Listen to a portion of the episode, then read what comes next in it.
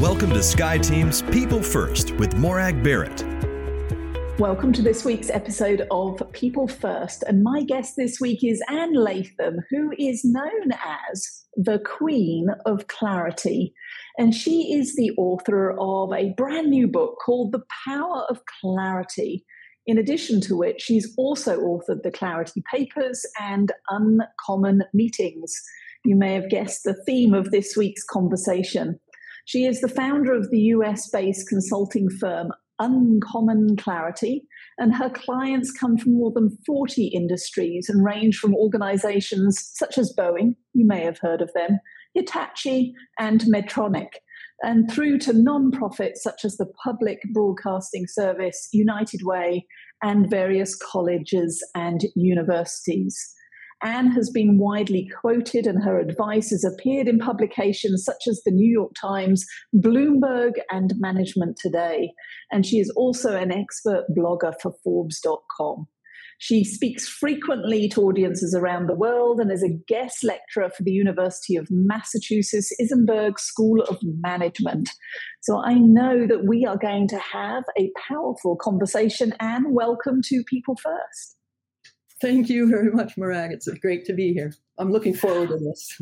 It's going to be fun. Well, we were talking in the green room, and I prompted you that I only have one scripted question in each of these episodes, and that is when you were a wee lass, you were in elementary school, or maybe middle school, and the teacher said, Anne, what do you want to be when you grow up? What was your answer then? uh, I never knew what I wanted to be when I grew up. And as a matter of fact, I think I figured it out when I turned 50. so, oh.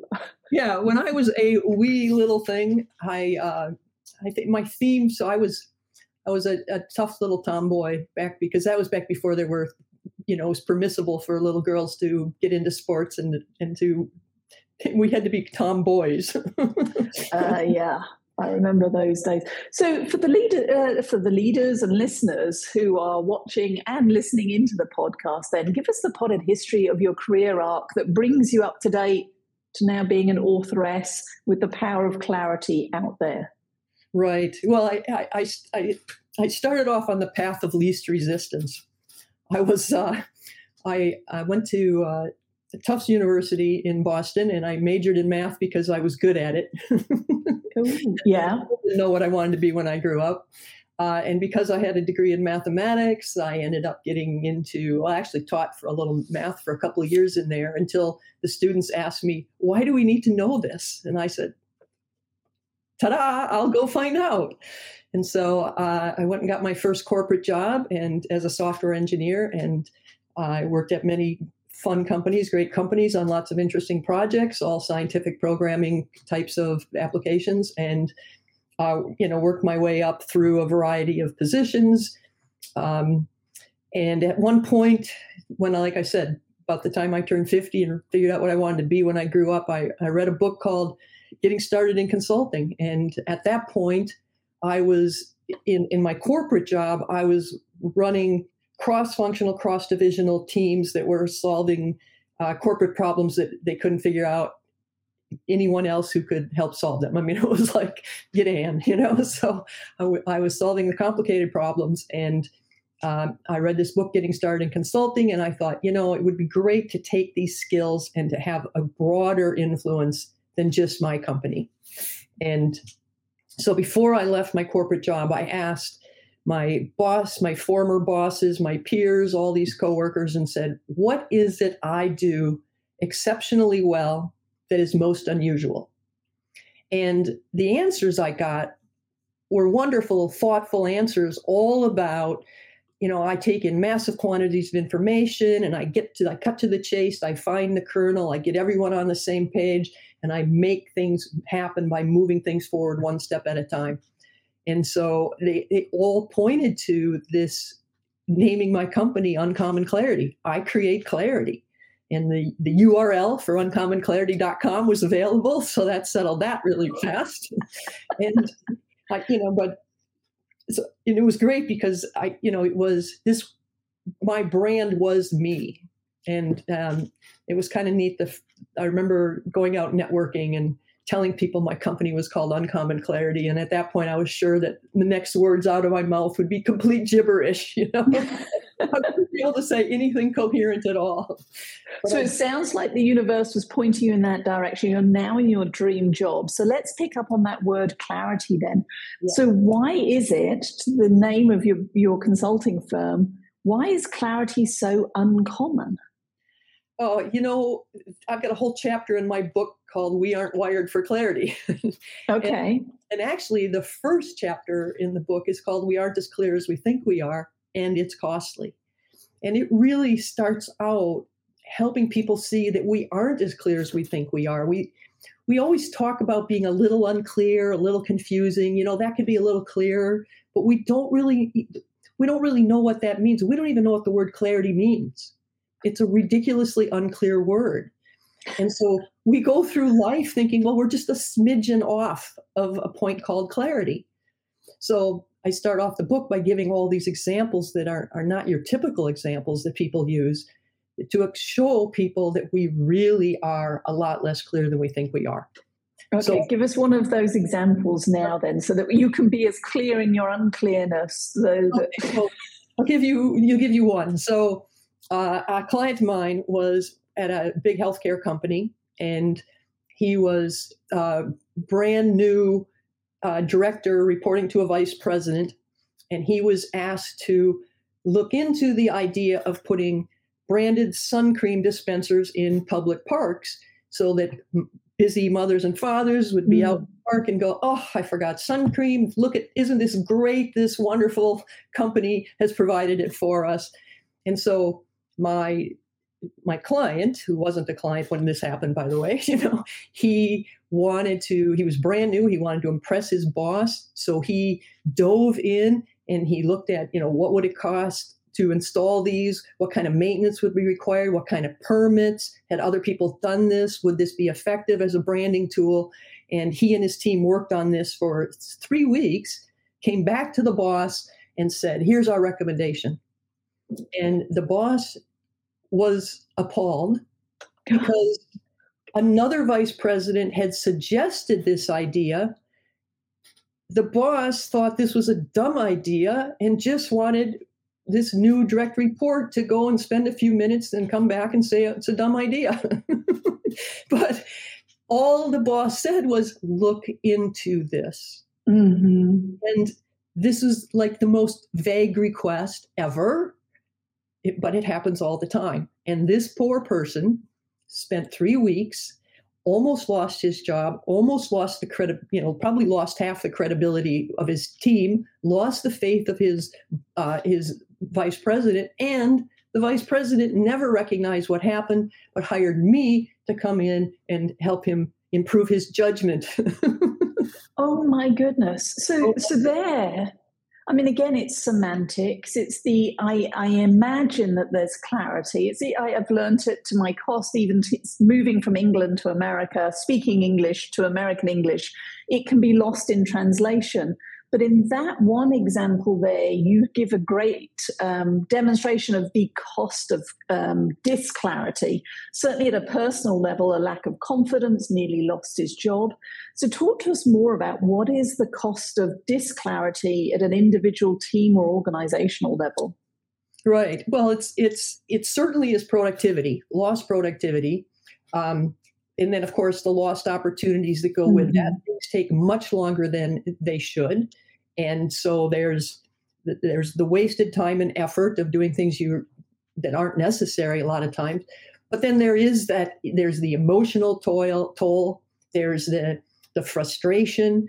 There's the morale that gets kicked you know. There's the uh, losing trust with people um, the ruined relationships the attrition, the people who just mm-hmm. get frustrated and leave, especially after their relationships were damaged and they, they go off and, and try something else. So the, if you think about the dimensions of cost for clarity, it's all the way across the map. It's pretty much any measure you can think of from the soft measurements to the hardcore profits and productivity and quality. So when you have a leadership team that's recognize, ready to accept their culpable negligence. So you mentioned there that leader who was like, well, it wasn't my fault. That was down to the underling. Let's hire a consultant. But what have you seen that other organizations or leaders have tried but failed to implement in an attempt to increase clarity in their organization? Well, okay, so first of all, they since they mostly don't understand how unclear they are, they mm-hmm. mostly are barking up the wrong tree. Huh. But I can give you because we, you know, I yeah, I can give you one example of uh, things that people have done that completely fail. For instance, everybody knows that meetings take up far more time than they should and produce far too little for their time, right? We spend mm-hmm. up 25% of our time in meetings at most companies, and most people, most leaders would say that not nearly enough comes out of that. So if you look at what people do to improve meetings, it's everything from putting a giant clock on the wall to locking the door at the starting time so that if you're not there on time, you can't get in, to throwing your cell phones in baskets, to uh, creating agendas, assigning timekeepers, assigning minute takers. And all of those things I just mentioned are the common advice for improving meetings. And all of those things are about controlling people and be, as if the people are the problem. And the biggest problem with meetings is that people start meetings without knowing what must be different when they are done. So, yes, we create agendas that are supposed to, you know, there was a time I think in about the 90s where everyone said, I'm not even going to a meeting unless there's an agenda. So we mm-hmm. started creating agendas, and all that accomplished was the proliferation of really bad agendas that were filled with words that I call treadmill verbs. Words like review, report, discuss, share, update. You ever see those on agendas? Uh, yeah, one or twice. I may have put them on my own agendas. I'm sorry, Anne. all these treadmill verbs because it's like being on a treadmill. There is no way to know when you're done. There mm-hmm. is no outcome. If you ask someone to report, you're giving them permission to just talk without purpose. They might want to try to impress you. They might want to make it look like it was a successful week when it wasn't. They might want to tell you every detail. There's no defined outcome. There's no way to know when they're done either. So here we are coming up with all these rules and all these agendas that do nothing to improve the one thing that matters. And that is being crystal clear about what tangible, concrete outcome will we have when we walk out that we didn't have coming in. What decisions do we need? What plans do we need? What resolutions for problems do we need? What authorization do we need? What confirmation do we need? What lists of resources or risks or criteria for making decisions do we need? All of those I just named are destination related to destination verbs like decide, plan, list, where it's completely clear what you need that's concrete, tangible outcome that will be different when you're done. So it's uncommon, but it sounds like common sense. Yes. So what? Why don't we do it? Uh, we, like I say, well, first of all, like I say earlier, we don't we don't even know what clarity is, and we never know mm-hmm. how unclear we are. So one of the things I talk about in the book is that we need a continuum. We need to realize that it's not just eh, clarity floating around out here, but one end of the spectrum is what I call disclarity, which is a complete mm-hmm. lack of clarity, and the other is uncommon clarity. And if people realize, you know, they think they're a little off of the point called clarity, and they realize, well, no, we're probably not uncommonly clear, but where are we? And so in my first chapter with all these examples, like the one I gave you about look into this, if that's not a zero on the extreme disclarity end of the spectrum, I don't know what is. So, first, we have to realize how big this spectrum is and start being more able to specify where we stand. So, why aren't we as clear? We've never been taught this. We've never even thought about the scale. We've never been taught how to be clear. We don't know how to be really specific. Meanwhile, we're not wired for clarity. We like to talk.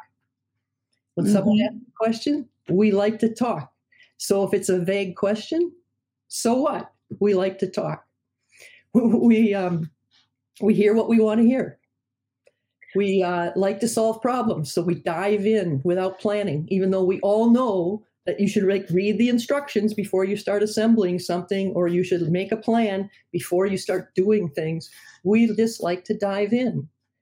So our mm. our natural tendency isn't to stop and create clarity. It isn't to stop and say, what exactly are we trying to accomplish? How will we get there? With whom must we work? And what will be different when we're done? That's not what we all do. It's interesting. It makes me think about Dr. Marshall Goldsmith, and he talks in his books, like "What Got You Here Won't Get You There," etc., about adding too much value and I think that goes back to that desire of, well, if I don't have an answer, if I don't have an opinion, if I don't share and talk about it ad nauseum, then I'm not adding value or demonstrating the value that I bring to the organization, which is almost a fear based mentality. So, for those listening, what are the three keys then to uncommon clarity? Well, the first one is specificity being much more specific. If, if, if that woman or that vice president, instead of said, look into this, had said, I would like a recommendation or I would like your gut reaction, those are, you know, mm-hmm. totally different. You could get much greater, that's much more specific. Um, you know, we think our objectives are specific, but when you really look at it, they're not very specific. So specificity is the first. Process clarity is second. What's the process? And I redefine process. Most people think of process as a series of steps, a series of activities. To me, a process is a series of intermediate outcomes that eventually get you to your final outcome. So each step of the way should produce a concrete, tangible outcome that it unleashes next steps so you can move forward. The third piece is focus. So if you know exactly what you're trying to accomplish and you know how you're going to get there with your process clarity, you need the ability to focus. You need to know, you need to turn off all the distractions, you need to prevent disruptions, and you need to also have all the resources ready and on hand, the people you need, whatever you need, so that you won't interrupt yourself. Well, we interrupt ourselves anyway, but we don't. You'll you'll have the luxury of driving through and accomplishing what you set out to accomplish. So, to me, one of the most important, if you want one thing to concentrate on, you ask yourself that question what needs to be different when I'm done? What needs to be different 15 minutes from now? What needs mm-hmm. to be mm-hmm. different an hour from now? What needs to be different by lunchtime? What needs to be different by the end of the day? And if you come up with concrete, tangible outcomes, you will make much greater progress than if you just sit down and start, you know, doing stuff.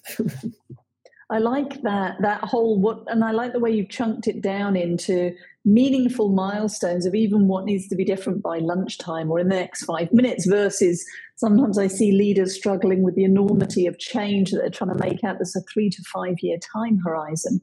So that's an inside out approach, but that still assumes that I'm effective in communicating what I want to be different by lunchtime. So, what's one piece of advice then you have for leaders so that they can harness clarity and get that outside in feedback on Am I really talking the same language? Am I really being clear? Um, well, if you're if you're building something or you're creating like a marketing plan or something like that or a document or that's one thing because you ought to be able to be pretty clear about what that needs to look like. But in general, if you're trying to make progress on anything, there are six, what I call six cognitive objects that will make a difference and unleash next steps. And the first is a decision. So, are you, what decisions do we need to move things forward? And actually, I'll, I'll take a minute to tell a story. Mm-hmm. talking to three executives at a, a little lunch in London, and these three women were complaining about their superiors and all the you know struggles they were having getting things done and so i sat and i listened i listened to what they were saying I, and i realized that and told them that if you go back and ask for decisions on these eight things that will unleash all your problems so they were stuck on in multiple fronts because they didn't have specific decisions about eight different things. And so decisions are probably the most important thing we do in our business and our lives, but decisions re- unleash next steps. And so if you can just be clear about what decisions do we need next and the one after that so that we can move things forward, that's a huge step forward. So with that, what authorizations do we need? What plans do we need? What uh, problem resolutions do we need? And those those are real things that will move stuff forward. Those are tangible, concrete outcomes. And the last one, and I didn't, well, I think there's two I didn't mention. One is confirmation. That's like an authorization. It's like if you are in a meeting and you say, look, I've done this and now I intend to do this. Am I on the right track? And mm-hmm. what we mm-hmm. want in that case is a yes or a no. You get a yes and you go, great, you've just unleashed my next step. I can go and move ahead. If you get a no, then you need to stop and ask some questions, probably take it offline and figure out what's wrong. But what do we do? Because we're not wired for clarity, everyone starts providing advice, uh, not just on step two, but on step 10, which we haven't even mm-hmm. started about. They start telling their war stories. They start explaining what happened to them back when they were working on a project like this. And they fill you with information. And meanwhile, the person who wants that confirmation, am I on the right track, is sitting there going, okay, please, all I want is a yes or a no. But they didn't ask for a yes or no. They weren't that specific. So they get this huge, what I call a kitchen sink conversation that doesn't move anything forward. If they talk about everything, including the kitchen sink, and they don't give the one thing the person needs, which is a yes or no. So it sounds like it comes down to focus, not just focus on what do we want to have different in the future, but focus on the language and the words we're using to position that dialogue with others so that it is bounded as opposed to open ended and that nebulous that you just described there. Yeah. And there are, there are just those six cognitive objects. And if you are always working towards one of those, you will move things forward and you will be able to be specific.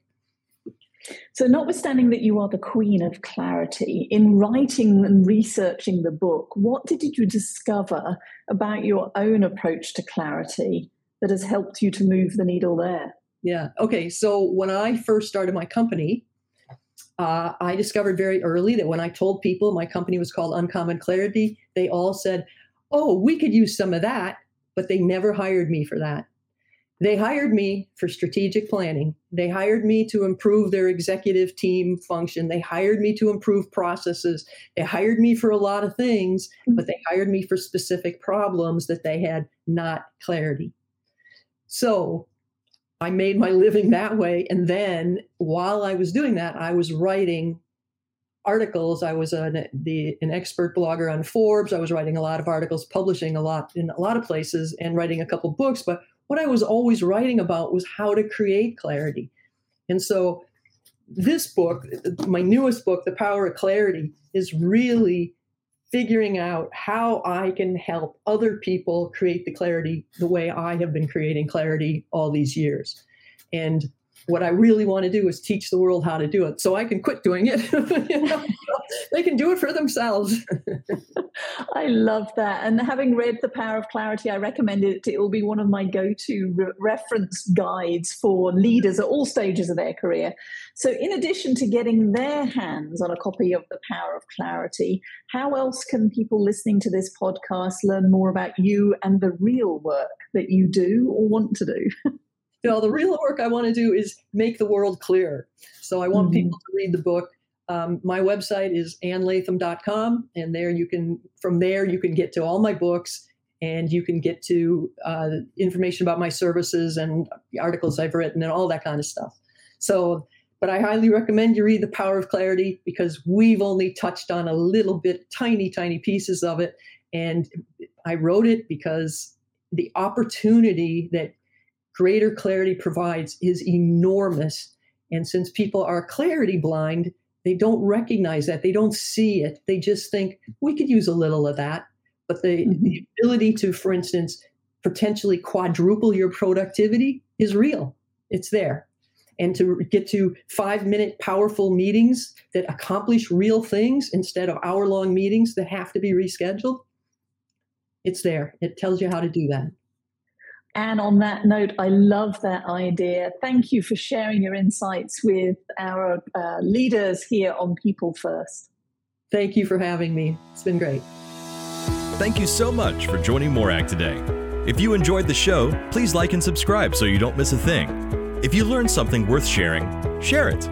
Cultivate your relationships today when you don't need anything before you need something.